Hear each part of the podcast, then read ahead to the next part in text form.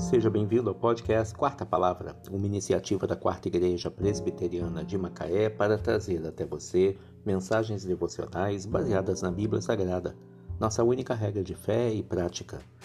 Neste sábado, 5 de fevereiro de 2022, veiculamos a quarta temporada, o episódio 93, quando abordamos o tema Justiça, o mapa seguro do íntegro. Mensagem devocional de autoria do Reverendo Hernandes Dias Lopes, extraída do devocionário Gotas de Sabedoria para a Alma.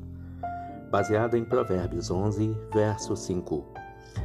A justiça do íntegro endireita o seu caminho, mas pela sua impiedade cai o perverso. Warren Risby, ilustre escritor americano, tem razão quando diz que a maior crise da atualidade é a crise de integridade. Ela está presente nos palácios, nas choupanas, entre os ricos e entre os pobres, dentro de famílias e até mesmo dentro das igrejas. A falta de integridade é um câncer moral que adoece mortalmente a sociedade.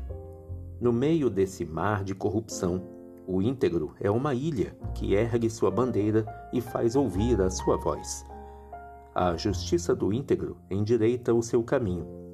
Mesmo que atravesse desertos tórridos, percorra vales escuros e ande por pinguelas estreitas sobre pântanos perigosos, o íntegro chega a seu destino seguro e salvo. Porém, a impiedade é para o perverso uma armadilha mortal. O homem injusto maquina o mal contra o próximo e cai nessa mesma armadilha. O perverso despende suas energias arquitetando estratagemas para explorar o próximo e enriquecer ilicitamente, mas suas tramas urdidas na calada das noites se voltam contra ele mesmo.